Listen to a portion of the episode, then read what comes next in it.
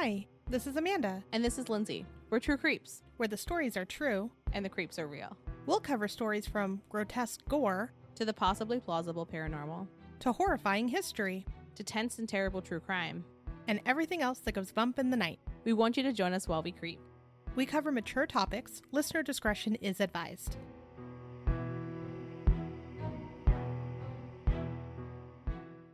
Today we're covering the Villisca Axe murders from 1912. This famous murder you've probably heard of, but didn't actually know a lot of the details to it. I had heard of this case before, but didn't know exactly what happened, just that it purely existed. What about you? I had not heard anything about it until I was searching for like just different cases that maybe we could cover. And then I came across this and I was like, woof, this is a particularly gruesome case. And when I think of the early 1900s, it's certainly not what comes to mind. Exactly. So, with that, why don't we take everyone back to 1912 when it happened? So, 1912 is actually a pretty big year for the US, um, or really the world, I should say. The Titanic sunk in April of 1912. Arizona and New Mexico both became states. Additionally, Nabisco introduced the Oreo. That feels like very big news for me. It's very big news. That's important. Julia Child was born. Stamps for two cents. Mm-hmm. Carl Jung, one of the forefathers of psychology, published Psychology of the Unconscious. Additionally, the American Medical Association also reported their first diagnosis of death by heart attack, Oh, which I don't know when I thought that that had happened, but I certainly thought that it had happened before then, that we had a better understanding of the body. And so, like, I looked a little more into, like, what was medicine like then? And babies were still being born at home, yeah. doctors were still making house calls, and in rural areas, sometimes surgeries were still done at home as well. I feel like that fact is the one that just makes me cringe the most. Yeah, because I can't think of a place in my house that is appropriate for surgery No. That I would be able to use as anything other than that at that point. Do you know what I mean? Like if I use my dining room table as a place where surgery was done, I don't think I could continue to eat there. Well, you wouldn't have to worry because you'd probably die. When you're right, you're right. also, this is of particular interest to me, but Julia Gordon Low also founded Girl Scouts in 1912. Oh, okay. They've been around a long time. They've been around a minute. Yeah, I didn't think about that. This horrific incident did occur in 1912, like we said. So in Villisca, Iowa, where the axe burners occurred, uh, there wasn't electricity in all of the homes, but there were electric street lamps. However, on June 9th, the electric street lamps were out. There was a disagreement between the power company and the town, right? Yeah, yeah. It was the night of June 9th to 10th. So it was a little bit after midnight on June 10th when the Moores and their four children and two of their children's friends were murdered in their beds. So the family was made up of Josiah or J.B. Moore, who was 43, Sarah Montgomery Moore, who was 39, Herman Moore, which was 11, Catherine Moore, uh, I believe she was 10, Boyd Moore, that was 7, Paul Moore, that was 5, and then their two friends. So it was Catherine's two friends, Lena Stillinger, who was 12, and Ina Stillinger, who was 8. They believe that the murder weapon was actually an axe that belonged to the Moores because the father's brother, Ross Moore, had identified the axe as one belonging to them. The Moores had been using it to break apart coal. So there was a big chip in the blade, and this was the murder weapon that was found in the spare room on the first floor with the last two victims. Mm-hmm. So, a couple things that make this tragedy a little more interesting in today's world is that the murder was never solved, yet many try to pick apart it and solve it today. So that that blew my mind that there's a lot of people online that are in sleuth groups or detectives or investigators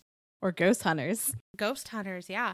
People at home just looking through all the archives trying to find information to solve it. And it seems like it's a common trend that when someone hears of this case and they go unsolved, let me look through it. I bet I could figure it out. And there's a big debate over who did it. So we'll we'll talk in a little bit about some of the suspects and then I also want to get your opinion on who you think did it. When I hear cold case, what I imagine is that there's this cache of evidence that all we need to do is test it with today's technology. Mm-hmm. But as you'll understand as we go through, that's certainly not the case here. And Also, the standard of evidence collection in 1912 completely different A little different. from what we look at today and how crime scenes are treated and handled. So, with that being said, without having an exact way of understanding what happened that night, what we'll talk about is how we understand the murders happened and in what order we believe they may have happened. Now, without someone ever being charged with it, we really don't know. This is all just going off of what little evidence they had and the layout of the home. So, the, the home itself was a standard design uh, that was used quite a bit in the area, from what I understand. It's a two level home. The first level has a parlor, a kitchen, a pantry, one small bedroom off of the parlor, and then there's a little itty bitty staircase that goes upstairs. Once you enter upstairs, that would have been the parents' room. And instead of calling it a room, though, in today's world, I would probably call it a loft because it is attached to the actual staircase. There's a little closet, and then from that closet, I- I'm calling it a closet. It's just like this little room that kind of connects everything, but I- I wouldn't really call it a hallway. Yeah. From there, it connects to where their their kids' room would have been. So their four kids slept in this room. And then also attached to this little closet hallway is the attic. So in today's houses, at least where I am, you don't see anything like that, where the attic is so, I don't know, intermingled with a home, right? Yeah, I feel like typically when you think attic, you think it's a it's a floor above. Yeah. If you do want to take a tour of the home, they actually allow people to go to it, visit, and even stay the night. No, thank you. Right, right. And I'll talk about my thoughts on that later, but you you can also take an online tour of the home as well so that you can get this very strange layout. But what I'll go into next is what we believe occurred. So, the Moore family and the two Stillinger girls came home around 10 p.m. that night. They were at church prior to that. They had a special little gathering. So, they got home a little late, 10 p.m. And from what some of the accounts show, is they stayed up and had cookies and milk. I'm thinking to maybe celebrate their little play that they were in, the Children's Day event that they had attended. So, all the kids went to bed, parents went to bed, lights out. What happened next is estimated between probably midnight to about 2 a.m. on the 10th.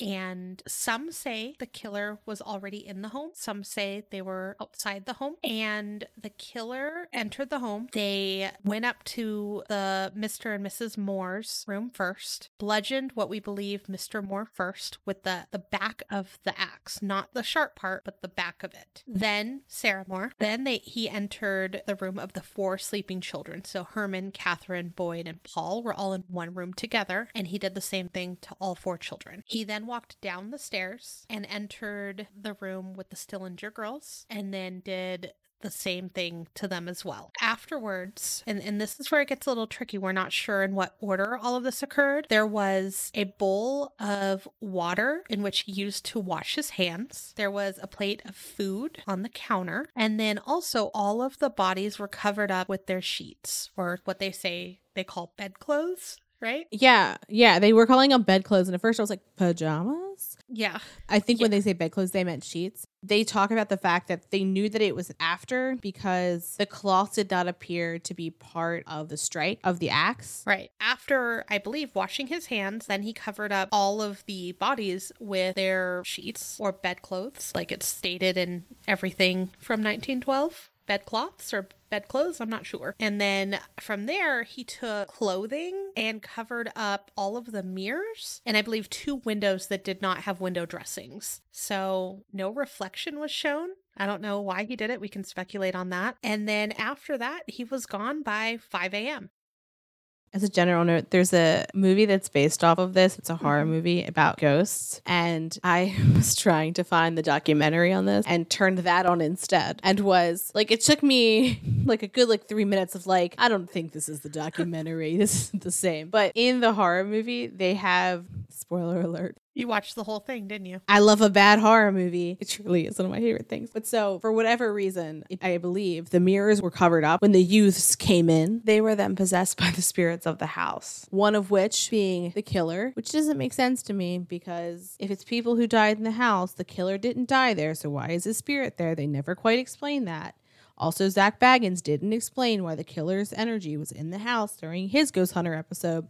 But I digress. The mirrors are covered up. At one point, a mirror cloth is pulled down at one point, and then the person is like taken out of their possession. So the theory they're working through in this movie very quote unquote subtly is that uh, if you can see your reflection, that you'll be snapped out of the possession. Okay, sure. What an interesting creative license they took there. I, I haven't heard that particular possession based lore, but an interesting turn. Yeah, I mean, that's one way of looking at it, of course. Bad horror movie. I read a couple different theories of that, you know, sometimes when a killer doesn't want to admit that they're a terrible human being and they don't even want to look at themselves. That was one thing that I read, and that was more of like blog thoughts and Yeah. Facebook group thoughts. So it's nothing, no scientists, no psychologist, nothing like that. Uh, and I was like, huh, I mean, maybe they're they're so angry with themselves that they don't even want to look at themselves. Maybe.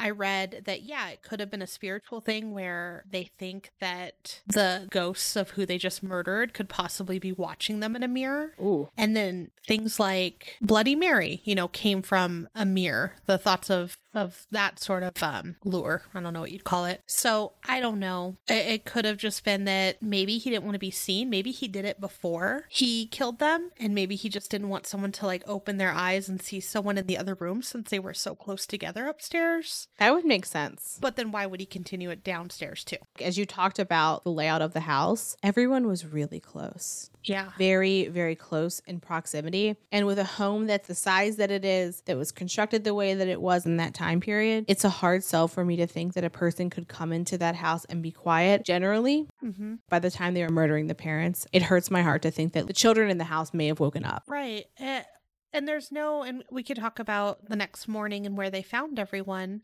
but there's no evidence that anyone left their beds, Yeah. which I found surprising because even just the the thought of you know hitting someone with the the back of the axe that is going to make a sound Yeah. and so some thoughts and some theories that people speculate is that it may have been multiple people because how do you ensure that that many people do not wake up during the murder and don't get away? Yeah.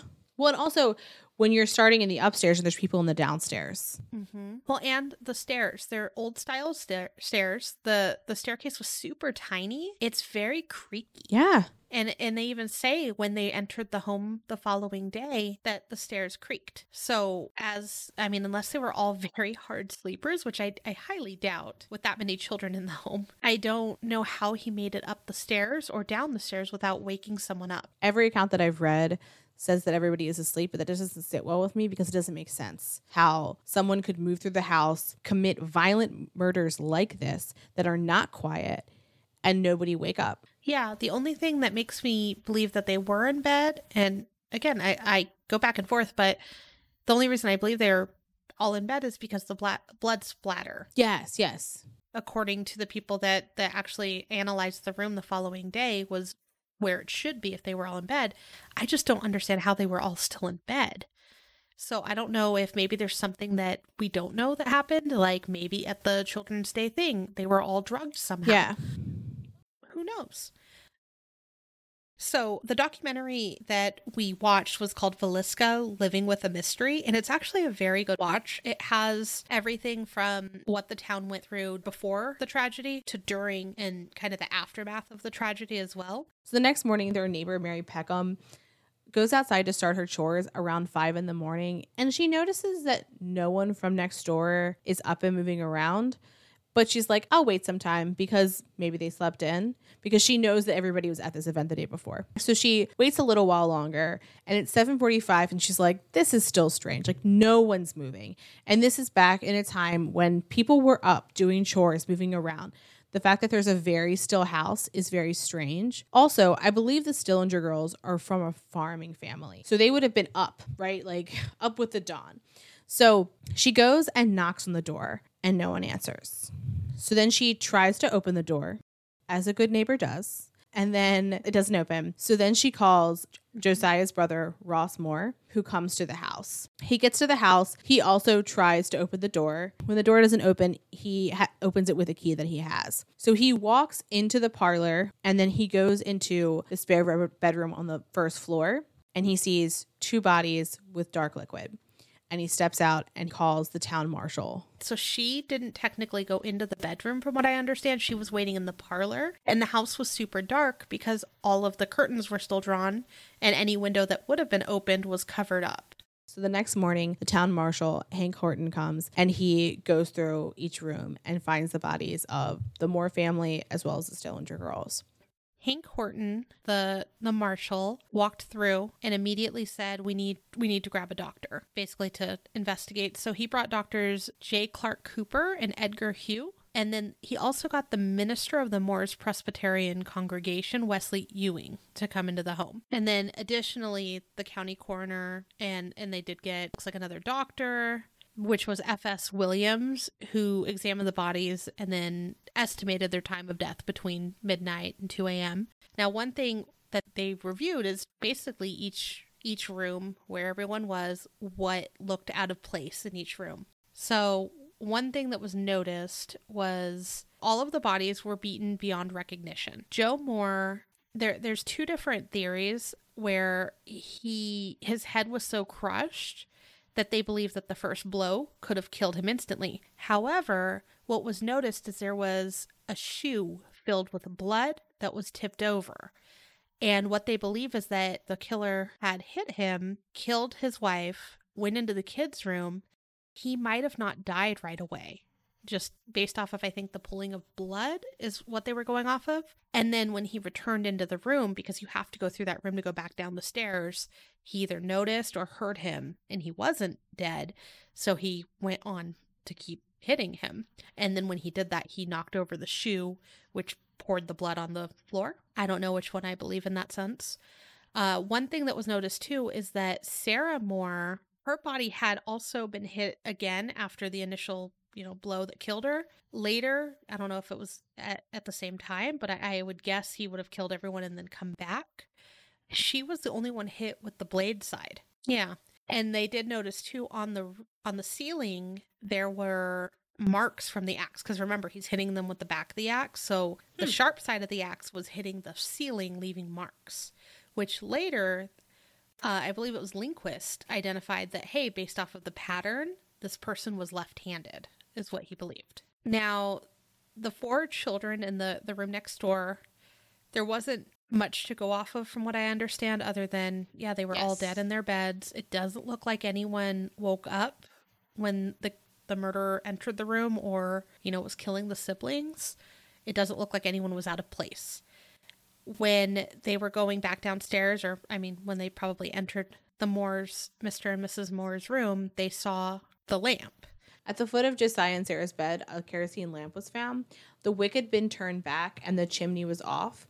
When they looked for the chimney, which was is a part of the glass piece on top of a kerosene lamp, it was found under the dresser. This isn't going to be the only time that we see or hear about a kerosene lamp being placed in an interesting place and the chimney being off, but I just I kind of wonder if that's purposeful and or what the purpose of taking it apart in that particular way would be.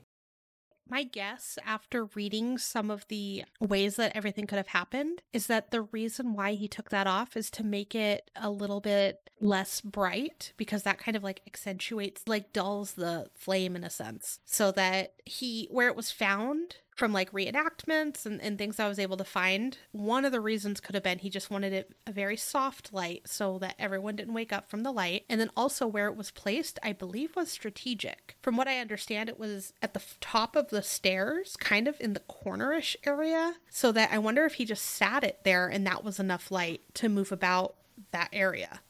Yeah, and I think from looking at the room, that would make sense. But another kerosene lamp was found the same way in the room that where the Stillinger girls were. Mm-hmm. Also in that room, they found a piece of a keychain. So the way that they were both sleeping in the same bed, although there were two made up, some have postulated that maybe that meant that they were expecting another guest. I almost wonder if, as we had said, it's possible that people actually did wake up. Maybe they weren't originally in the same bed.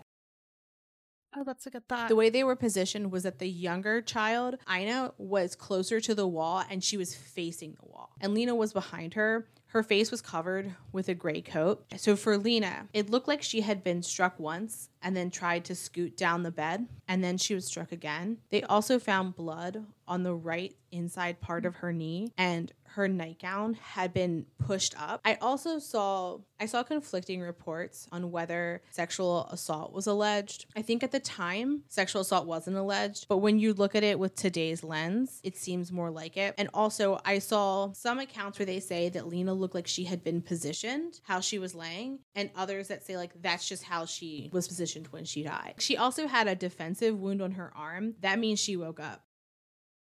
Yeah. When something like that happens, I guess it's like without even thinking, your arm goes Huh, up. like a reflex. yeah, like it's a, an instant reflex that happens where you like try to throw your arm up. And it's happened in many cases before too. And they said that looking at it today, that it might have just been that's something tragic or crazy happens like that, Huh. your arm goes up. I don't know if that's true. uh, But I did read it a couple places. I do believe something weird happened with that because she was wearing no underwear. And it appeared that her underwear had been used to wipe the axe and then were tossed under the bed. One of the most disturbing parts of this was a two pound slab of bacon wrapped in a dish towel that was found next to Yeah. the axe. Much to my surprise, there's a general consensus among sources that the bacon was used as a masturbatory aid.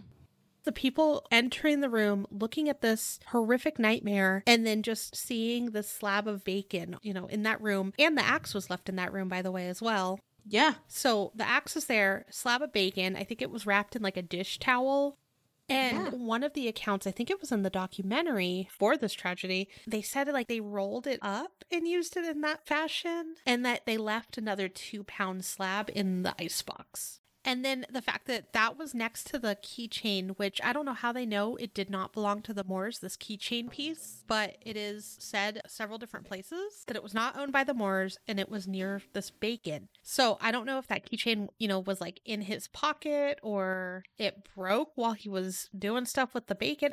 I don't know. It's horrible and disgusting, but there's this keychain, and I feel like that is like the only thing that was left, right? That so some of the investigation notes that I had jotted down that I thought was interesting was um, the first one I think I, I mentioned slightly is Coroner Lindquist.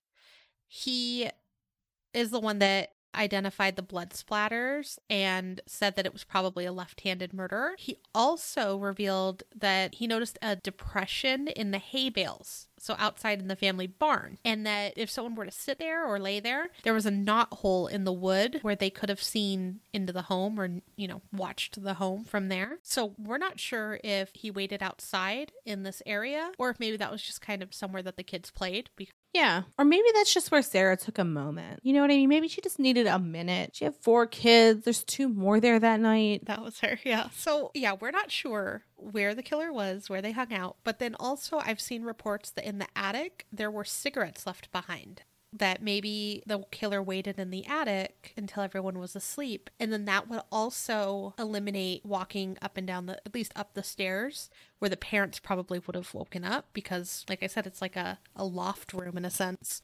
One very tragic detail, and I think this is probably one of the ones that stuck with me, is how the Stillinger mother found out about her two daughters being murdered. So, Lindsay had mentioned that they were a farm family and they expected the girls to come home early in the morning. So, she tried calling the house early in the morning. And from what I understand, no one answered. And this was probably before everything was found. And then she tried to phone again later that morning. And when she called, and this is a time where there were phone operators, so you had to say, you know, who are you trying to contact? And she said the Moore residence. And the phone operator already knew of the murders and actually said, Well, I'm sorry I can't connect you. Everyone was murdered last night. And then that's how she found out her daughters were murdered because she said, Oh, well, my daughters were staying there. And I think I from what I understand, the belief is the phone operator said, I'm so sorry. Everyone in that home was killed last night.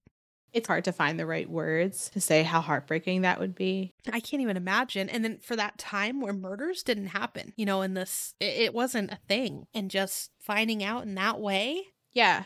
that poor, poor woman. And also, they originally didn't realize that it was the Stillinger girls in that downstairs room. They thought that it was one of Sarah's sisters and one of her children, correct? I believe that they at first, and then there was a couple different reasons they knew it was the Stillingers. One being, I believe they had their Bible and they had their names in the front of it because they had just left the Children's Day thing. Now, kind of another tragic detail of this with the Stillinger girls is they were originally not supposed to be there that night. They were supposed to go after church to stay at their grandmother's house. They were scared. So they asked if they could stay the night. And then the Moore family phoned their family and, you know, was going to ask the parents permission. But the parents were busy and their older sister Blanche answered the phone and agreed that it would be okay for them to stay the night. I'm sure that's weighed on her her entire life. Mm-hmm. Yeah, Blanche's daughter was interviewed in the documentary, and she recalls a time in, I want to say it was like third or fourth grade, that she asked her mother to stay at a friend's house, and her mother immediately replied with no, and that her father had to talk to her mother, and basically, finally, they allowed her to stay the night, but she had strict rules, and she had to call home first thing in the morning. And it's just imagine that girl's life being changed forever because of something that everyone's done. Oh, sure, you could stay the night somewhere. That's fine. You know, the older sister thing. So it just, it made me feel so sad for her, just almost taking some of that responsibility, even though, you know, she did nothing wrong. But instead of going, no, you should go to grandma's house, she said, no, that should be fine. Word spreads around the town. And I wouldn't think that from what I saw, almost 100 people walked through the crime scene area and that so many people came to Villisca that the Villisca National Guard had to secure the area because from what it sounded like it seemed like the population of the city almost doubled and that people were just like walking through the house hanging out and from from one account I saw that a part of the father's skull had been taken by somebody in the town. I think I believe his name was Burt McCall. Yeah. Yeah. A very weird and full trinket to take from when tragedy. I first read that, I was like, that's a what a souvenir. But then I saw later that he was implicated with one of the suspects and that it was alleged that he had taken the skull as proof that the family had been murdered. Okay. Yeah. And Maybe. I was like, woof. I was like, I feel like you don't really need that. With the crowd gathered outside the home, Dr. Williams actually cautioned the crowd not to go in the house. And he was noted to say, Don't go in there, boys. You'll regret it until the last day of your life. And then no one seemed to listen. So they estimate around 100 people gallivanted around this house, destroying any hopes of evidence. So at this time, fingerprinting, from what I understand, was yeah. a new thing and they did call out someone to help like fingerprint this house but if there was a fingerprint left behind it was destroyed by all these crazy people during the documentary that we watched, one of the things that the narrator talks about is how everyone was trying to share theories about this and they're literally hanging out at their house. There there's so many people on their porch that people are falling off. If you're just trying to like, get an image of it, at one point they show a picture. It's two women. So the narrator says like people are sharing stories and these women are full on about to kiss. And you cannot convince me otherwise. Do you want to put that on our instagram? I think i think we should. I think so. It was probably the only light of this terrible thing. Is just like watching some of the images that were sketched about this whole mess yes. because they are just there's something. Yeah. One of the things that I found very fascinating was that this was a small town. So, did they have a police force that was equipped to handle this? No. So, when the sheriff arrived on the scene, he deputized some men to help clear people out of the house. What we know now about murderers is that sometimes they hang around in the crowd and that the murderer isn't always the boogeyman or somebody who looks or acts different than the guy next door. So it's very possible that one of the people that was deputized to get people out was the murderer. Yeah, it, it, definitely could have been. And just understanding that, like you mentioned, their town was not equipped for this. There was basically no crime, no murders, no nothing that happened in this town. And it was a fairly busy town because it was attached to the railroad, right? So there would be a lot of transients, a lot of different people that would visit their town because the trains came so frequently throughout the day when you had mentioned that, yeah, they weren't equipped, some of the people that were coming to help collect evidence, to review things, they had to come from a town over or a couple towns over. So that's why it wasn't just immediately first thing in the morning, everyone was able to walk through and look for clues. It was throughout the day. They were waiting for people to come and help. And when they were waiting, that's when all the people had entered the home and kind of ruined it. Yeah. It's interesting to note how the town changed as a result of the murders. So at this point, I'm thinking like early 1900s. Did people always lock their doors? Seems like they didn't because after this, the hardware store they ran out of locks because people were buying them up. There was also at least one account of where families would hire someone to come sit in the first bedroom of their house. And so, how it would work the family would all sleep in one bedroom that was further away from the front door with the door locked. Then, someone else who they hired would sit in the first bedroom with the door unlocked. I want to think they had a weapon of some sort to defend themselves if needed. But the idea was that they were paid bait so that if the murderer came, they would get to that person before the family. Mm-hmm. Weird thing though, something we should mention is when you said the locks, right? That that they didn't always have locks or they weren't always locked. The Moore residence did have locks. They don't know if they were unlocked when the killer entered, but the killer did lock the door behind him and take one of the keys. So that might have been like a weird thing if they could have found where the key ended. It up. doesn't sound like they ever locked the house after Ross originally opened the door, but if they had locked it, then the killer could have gone back easily and opened it up. So quickly, news spread about the murders because this was pretty sensational. And the fact that it happened in a small town even made it even more so. So it became common knowledge around the town, and everyone was hungry for someone to blame. There mm-hmm. was this idea that they would find some person who they could visibly see had mental illness, who would be covered in blood. And they really thought that he was going to be hiding in someone's barn for some reason. I think it's just the narrative that they told themselves because the realistic idea that this could be their neighbor is a lot scarier, frankly. So they sent For out sure. groups of people. Sometimes it was a hundred or more people who would go out with weapons anytime they heard a lead. And these people would basically go to try to find that person. I didn't see that there ever were any leads.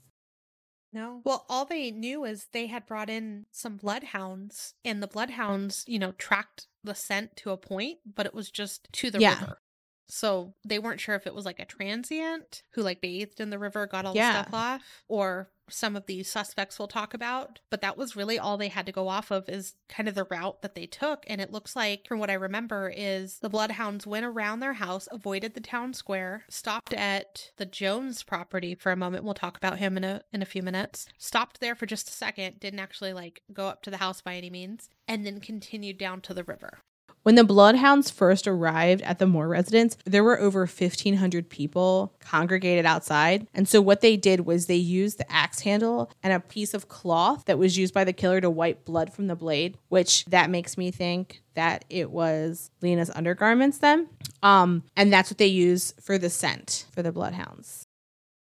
Yeah. And because of that, that where their town was located, they didn't they couldn't understand if it was a resident or someone who simply could have just gotten off the train, committed something horrible, and then Yeah. left. And so they were pretty desperate to find out who committed the murders, understandably so. And so I did generally like the documentary. I will say that the way that they talk about race is a bit cavalier. They talk about that before the murders, there had been a few African American families who lived within the town, but that they were forced to leave. They also then prohibit anyone who is an African American to stay, to live in the town going forward, or to be there after sundown. And I had never heard of a sundown town before I had watched Lovecraft Country, and it's pretty horrific. From what I understand about Lovecraft Country, it's a fictional account, but they weave in historical racist injustices like sundown Yeah. towns. So, looking at James Loewen's website, he describes sundown towns as, and I'm going to quote him, it's an entire community or even county that for decades was all white on purpose. All white is in quotes because some towns allowed one black family to remain, then drove out the rest. Institutionalized persons, live in servants, black or interracial children didn't viol- violate the taboo. And then so he talks about when they say on purpose, it's not always a formal ordinance, but if a black family tried to move in or tried to enter the town after sundown, they would be encountered with what he describes as considerable hostility. And so when they talk about it in the documentary, the woman who speaks about it says it with a giggle. And when Amanda and I were watching it, we just like paused for a moment, like, what an what an interesting thing to find funny. I think we had to pause the actual documentary because it like blew us away just how callous and you would hope that a lot of them had grown from that. But when they made the documentary, some of the townspeople were still Yes. alive. And remembered these days after, you know, following the murder. And just the way they described it made us stop and go, oh my gosh, you know, like it just makes everything more real what's going on today, Yeah. too. It's still there, it's still happening, and it's horrible. Yes. And so one of the other things to note was that in the documentary, they talked about the fact that basically anybody who wasn't white was questioned. Like, if Yes. you were not white, you were a suspect, which is so incredibly disgusting to me. The aftermath of the tragedy affected this entire town, and it seems like towns surrounding it as well. Yeah. What it also did, on top of just instilling fear in all the townspeople, is it made everyone very um, all of all of them were pointing fingers at people. So we'll we'll go through the suspects, but knowing who the suspects are, it divided the town. Some were on one side, some were on the other side, and the townspeople were almost bickering about who who they thought might have done it and they were right and the other people were wrong. And if you didn't believe me i'm not shopping at your store. My children can't play with your children and we are not going to speak. So it just like divided and totally had a big impact on a town. And that just you know i, I understand it's a small town but even like in today's world i don't see even a small town holding on to it as much as this town did i guess. I don't know. It's hard to say since we, we're both from larger areas. Yeah. But it just affected this town till this day. They still bicker about it. They still get visitors about it. And it's kind of like a no no topic until recently when they opened it as kind of a tourist attraction. And even then, a lot of the townspeople that are there are upset that it even exists as a tourist attraction, which I kind of am too.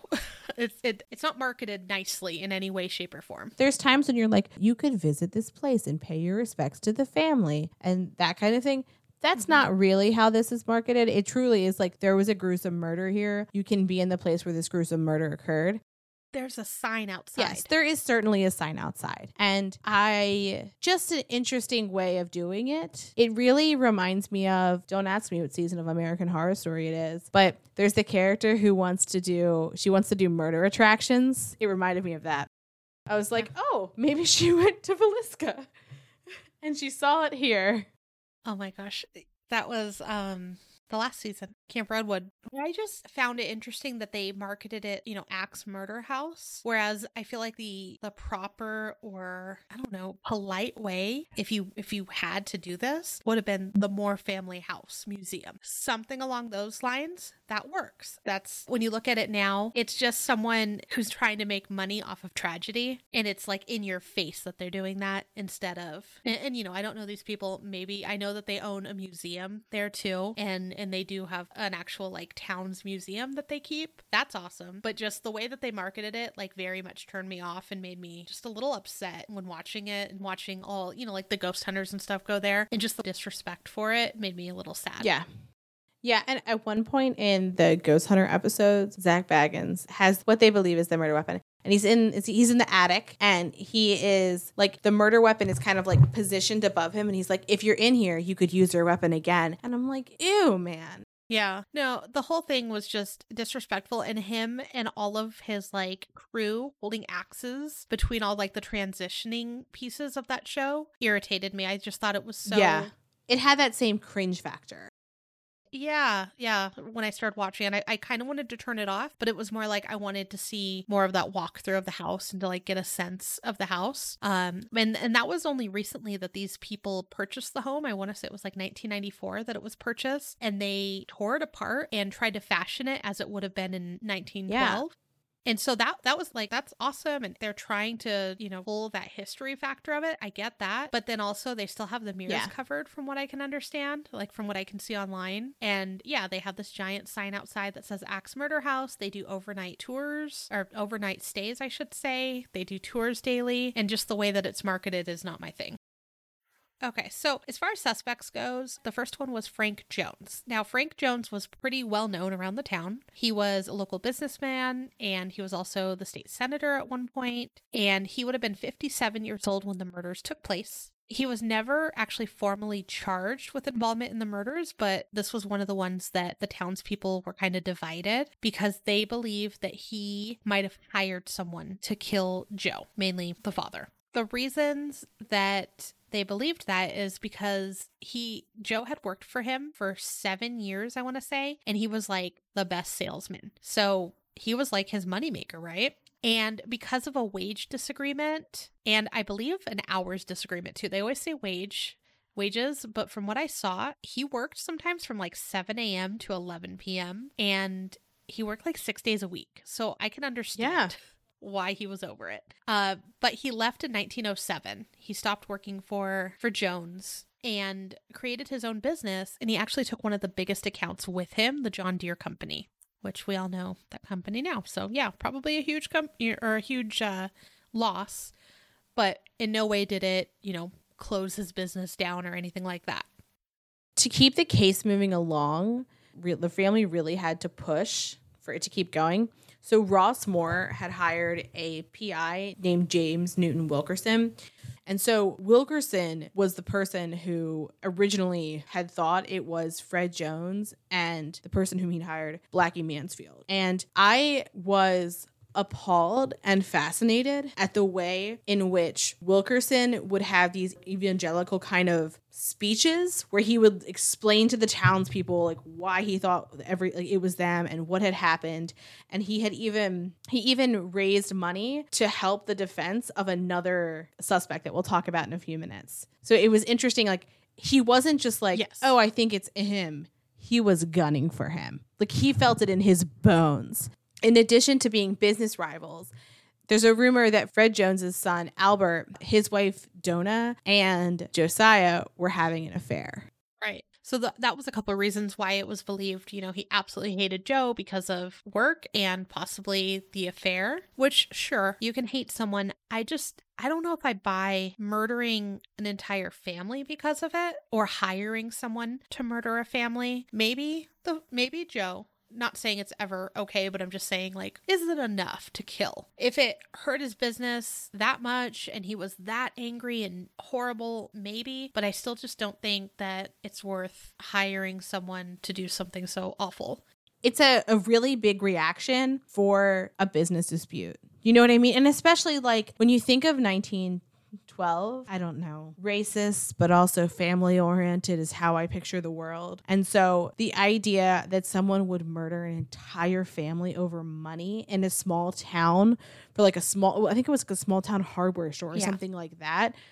It's just it's a it's a hard pill for me to swallow. One of the reasons that Wilkerson really liked Mansfield for the murders was because his own wife, infant child, and father-in-law had been murdered, also with an axe. Um, that happened in 1914, but there was also axe murders that were committed in Paola, Kansas, that were just a few days before the Villisca murders. And then there were also murders in Aurora, Colorado of Jenny Peterson and Jenny Miller. And in all of these situations, murdered with axes, mirrors were covered, and a burning lamp was found at the foot of the bed with a chimney removed. Talked about how in the kitchen there was a Yeah. basin with water in it that looked like maybe they, he washed his hands with it. So that was found in the kitchens as well. And then I didn't see this commonality listed as part of the Villisca murders until I was reading about it in context of Mansfield, that it looked like the killer wore gloves to avoid leaving fingerprints. And Mansfield's prints were on file at a military prison in Leavenworth. That's a lot of reasons to think that perhaps it was William Blackie Mansfield, but I don't see how, aside from some hearsay gossip kind of that people had heard them talking in the woods, that that like really ties them together. It's like a hard jump. Yeah. And ultimately, for at least the Villisca murders, Mansfield had an alibi at the time because his payroll records showed that he was working in Illinois during the time of the murders. And the documentary talks about how strange their payroll records were. So who could say if it was, you know, authentic? It was a very weird way that they they paid him. Um, but again, I still don't see him or Jones having reason enough to kill the family. Uh, at least I feel like the motive would have been deeper. However, I wouldn't put it past him as far as like you said, you know, is money worth it? But money does cause a lot of horrible things to happen, right? So I wonder, you know how I said earlier that I I feel like it would have been hard for one person to do everything. I wonder if he maybe helped orchestrate something or made might have been involved in one way or another, but I don't believe that him or Mansfield actually did the killing. Uh, yeah, I agree with you. Another suspect was Henry Lee Miller. He was convicted of the murder of his mother and maternal grandmother. Their slaying was just a few months after the murders in Villisca in Columbia, Missouri. They also were killed brutally with an axe. Mm-hmm. And they say his motive might have been to obtain the deed to the house or something crazy, just something that made no sense. Yeah. So, in the investigation for the case, they brought in a person who was part of a very new and exciting realm of forensics, M.W. McClary. Mm-hmm. He was a fingerprints expert. When he showed up to the town, he was drunk. So he was starting off professionally. Yeah, I heard he wanted to go to the house. He was like, "Yeah, I'm here to do the fingerprints," and they were like, "Mm, you you have to get sober first. And he had to sober up before he could actually go and try to do the fingerprinting. That's where they draw the line. You want to have a party and just like take a piece of this man's skull, go for it. But a drunk fingerprint person, we're not having it. Now, McClary's father was a warden at the Kansas State Penitentiary, and he was familiar with an inmate there, Henry Moore. And so he suggested to his son you might want to look into him because there were other murders that were similar enough. So in 1900, he was living with a family in Franklin County, Iowa, and he was working as a farmhand. And so it's thought that he may have had a relationship with the farmer's daughter, gotten her pregnant, and then ran off. Stand up guy. After he runs off, he's convicted of forgery and he's remanded to the Kansas State Reformatory.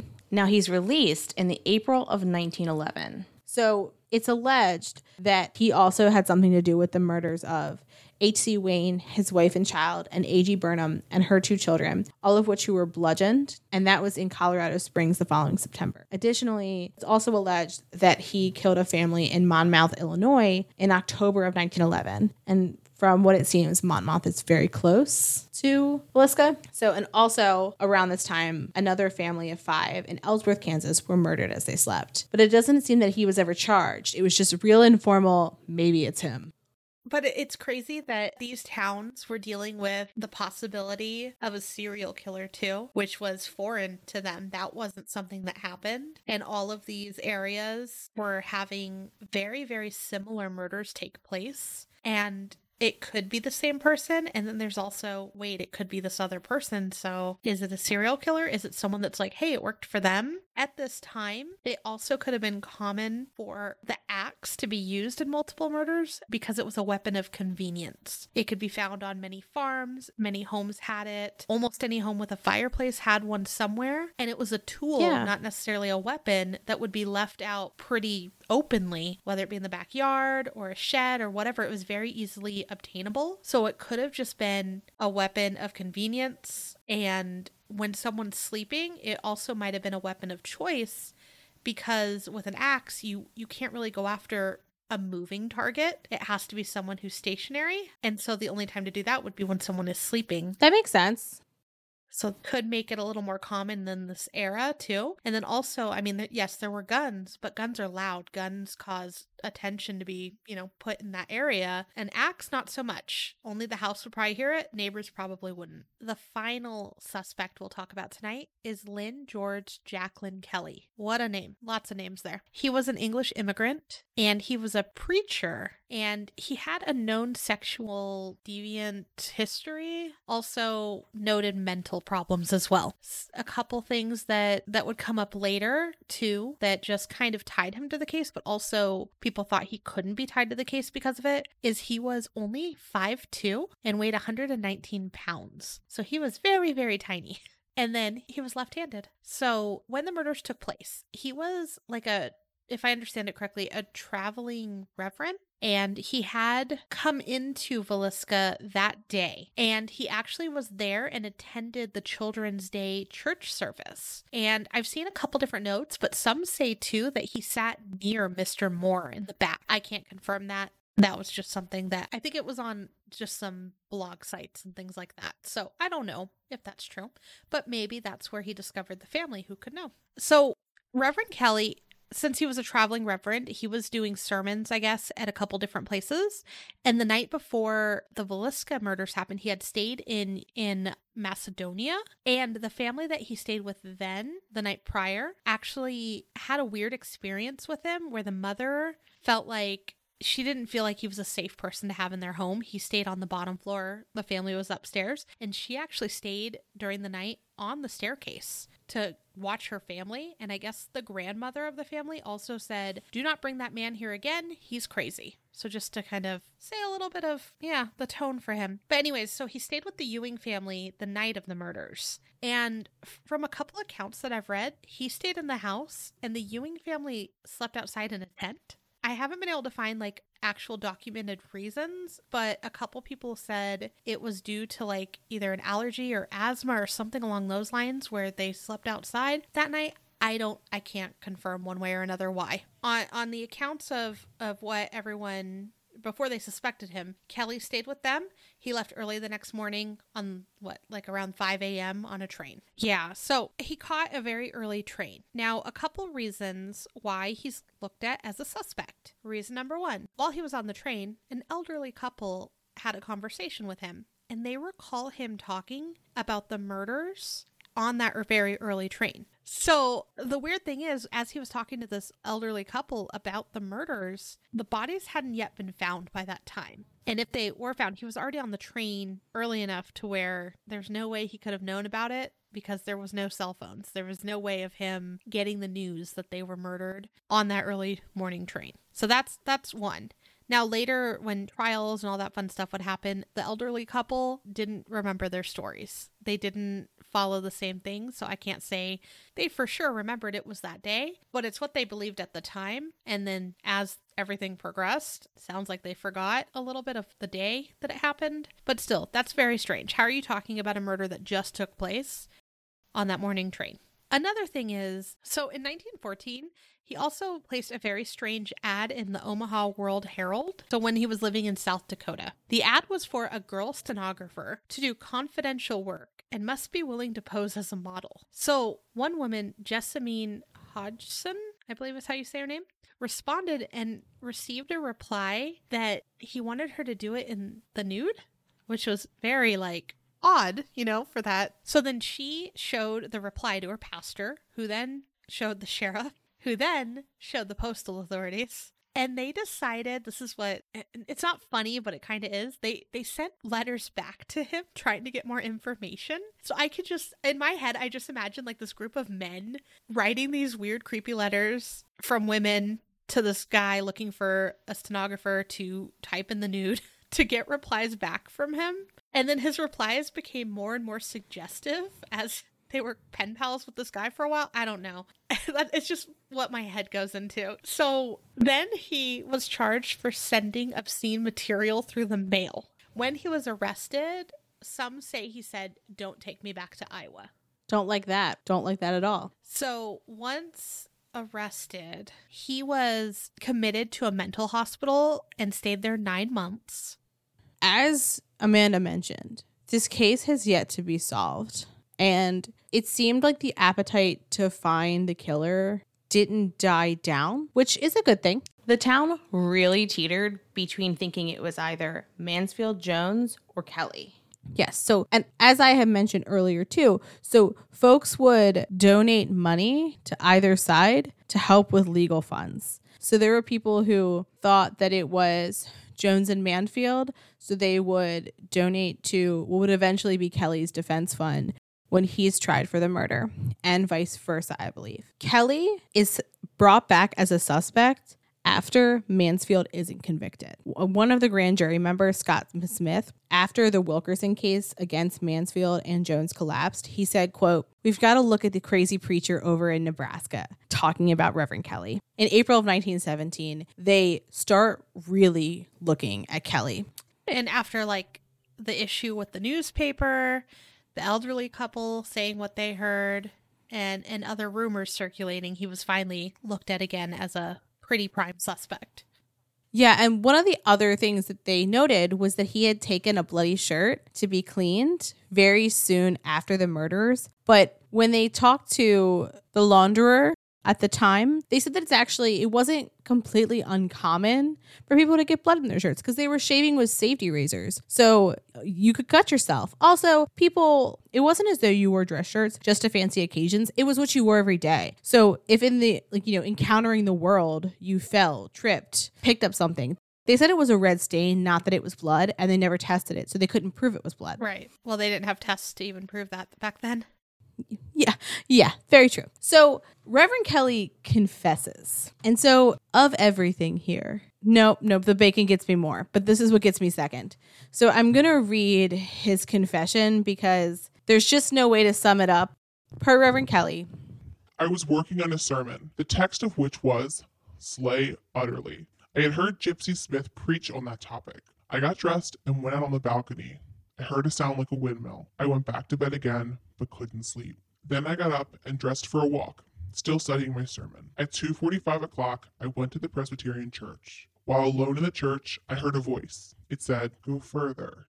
I went out and walked to the end of the street, where I saw a shadow which beckoned me to follow. The shadow led me to the rear of the Moore house. I saw an axe on the rubbish heap. I picked the axe up by the handle. The voice again spoke, saying, Go on, follow the shadow, slay utterly. The shadow led me to the door of the Moore home. Inside, the voice said, Go up. I obeyed the voice. I thought I was climbing Jacob's ladder. I went into a room where four little children were sleeping. The voice of God said, Slay utterly, suffer the little children to come unto me. I answered the voice of God and said, Yes, Lord, they're coming now. I took a hold of the axe handle and killed the children. I'm sure I killed the children first. Children had bothered me all my life. I think I had put the sheet over them afterwards. The voice of God then said, More work yet. There must be sacrifices of blood. I followed the shadow into a room where Mr. and Mrs. Moore were sleeping. I worked as fast as I could. I think I killed the mother first. I felt tired. I went downstairs and thought I would find a place to lie down. I saw two girls sleeping in a room. God's voice said, More work, still. The words slay utterly were still ringing in my ears. I killed them. I think I put the sheet over them, but I don't just remember. The text slay utterly had been in my mind before the murders, and I have had a hard time resisting the impulse to slay. My soul is relieved now for the first time in five years. Woo. Yeah, that's a hard read. And just knowing that I, I know it sounds like, hey, this is the killer. He confessed and it's all over and done with. But after, I believe, two juries looked at this case, he was never convicted for the murders. There was a time before police were tight lipped about details of crimes. And this was that time. So everyone knew what happened. Everyone knew that the entire family was killed. They knew who was where in the house. They knew that the bedcloths had been pulled up over their heads. So these were details that he could have known just from existing in that time period in that area. Yeah. Well, something though, and again, yeah, he even though he said all of this later on, you know, he he's not convicted for the murders. I have a couple issues with his confession. And it sounds like, you know, this wasn't until 1917, I believe, that this confession was given, and it happened in 1912, so 5 years is a long time. And on two sides of it, I feel like if he was a murderer and he was told to slay utterly and he remembers all of that, how does he not remember every detail about the sheets and all of that? Also, how does he kill the children first? You know, he enters the home, walks up these creaky stairs, walks past the sleeping parents into the other room because you had to pass the parents. And how do they not wake up while their kids are getting murdered next door, right? And then also the shadow. Could it have been maybe just speculation, not written down anywhere that I can find? Could it have been Jones as the shadow? Like I don't see I mean he's saying God is speaking to him to kill. Sure, he's he's whatever. But also could it have been someone like beckoning him or asking him to do this terrible thing too? Just kind of a what if scenario. It could be. They there were witnesses that said that they saw Albert go into the house earlier that night before the family had gotten home from Children's Day. And Albert is Jones's son, just to recap. Yeah, so I mean it's possible that he was there coaxing him along. I don't find that too probable though, because it's kind of like a rando guy. He'd have to know that this guy was peculiar. That's true. Well, like you were saying, some people saw things happen throughout that day. One woman, Alice Willard, testified that she saw three strange men pass the Moore house twice that Saturday before the murders, and one was Mansfield. Hmm. She also had stated too that later that night, um, I believe that Saturday before the murders, she was driving with a traveling salesman from Chicago and another woman, and their car broke down. They began walking back to the town, and then she noticed three men behind the Moore house. I guess there was like a vacant lot in the area. And she seemed, she's like, I was afraid. And so her and the friends kind of hid behind some bushes, and she noticed that the men stopped. Mm-hmm.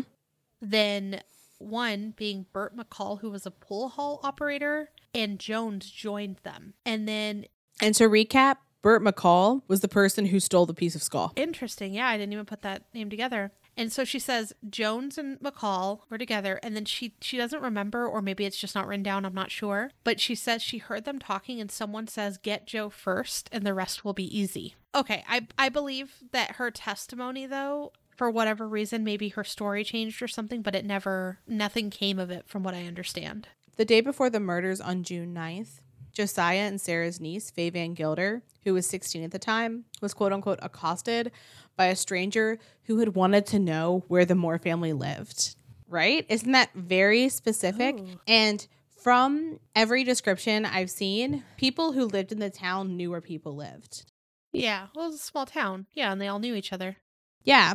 So it would be strange that one, it would be somebody who this girl didn't recognize, and two, that if it was somebody who already knew the Moore family, that they wouldn't know where they lived. All very weird things. Very weird. Yeah. That also shows just how complicated and just how we don't know enough about the case to be able to say, like, yep, this is the person. Because there's so many strange happenings that happened up until this time. And people, and it could be, you know, they just want justice. So they're thinking, oh, did I hear them say that? Did, did I see these people? I believe I saw these people. And who knows if that put the images in their head that certain people were there, or maybe it was for a letter that they had to deliver. Something like it could have just been something as uh, as innocent as you know, like maybe there's a reason that that person was asking, you know, and just now it's like Yeah. they asked for their address, they might be part of it. Who who could know? Yeah. Um, well, after all of this, like we said, it, it's still a cold case. No one knows who did it. People still pick this up and try to thumb through all the details and all the the notes from the the hearings and the juries and all of that stuff, and they're still not able to say for sure this person did it. I guess the house was finally sold again in 1936 and it was occupied by a couple different families. There's one woman who was interviewed for the documentary that said her and her sister shared the south bedroom and that ab- above her mattress on the wallpaper there was brownish streaks and she believes that they were blood streaks and splashes from blood stains. You got to clean that up. Well, I think sometimes though when it sits for too long, it's like they need they need to replace all of it, repaint, wallpaper, whatever. I don't tear the wallpaper down. It can't be worse. And if you look at the pictures of the house now, the wallpaper is down. It's not there anymore. It's just like clearly there was something there. Like you can see the glue marks kind of for where the wallpaper was. Yeah. Well, again, then in 1993, so think of how long this house had been. Oh, I don't know if it it went into different people's hands between this or not, but in 1993, new owners Darwin Linn and his wife purchased the home. He was the owner of the Olson Linn Museum, also in town, and it sounds like he just wanted to make it an attraction, which I feel like is very disrespectful the way that it's marketed. I, I know I said that before, but a lot of the townspeople were always worried, I guess, that someone was going to try to sensationalize the home, and then it finally did happen. Um, the one good thing that he did that I felt like just makes makes it interesting is how he did tear some of it down and try to make it into what the house was in 1912. From what I read on some accounts, they had like closed off one of the entryways or uh, the porches, and he like took all that down and redid it. It's still talked about today. The town still gets people going into it asking about the murders. From what I understand, Ross, so the brother, always believed that it was Jones who hired the murderer to kill his brother and his family. And even all of the families involved throughout their generations, they still have certain things that they held on to because of these murders. The sister of the two Stillinger girls that were murdered, she had a daughter and, you know, was very worried about her staying the night somewhere. Ross's grandson was taught to always check closets and showers and things like that when he stays somewhere new. He, he travels for work and he recalled I always check the the showers, I check the closets and even sometimes under the bed. And then in, in one last thing, another connected family member. So Albert Jones, Frank's son, uh, he died in 1935 of heart failure. And there's a rumor that went around saying that when he died, no one would let people around him because he might confess something. That was in the documentary too. It's just when he died, and and one, I think it was a woman saying there's rumors that circulated that no one was allowed to go in there because he might confess something. So honestly, who who knows?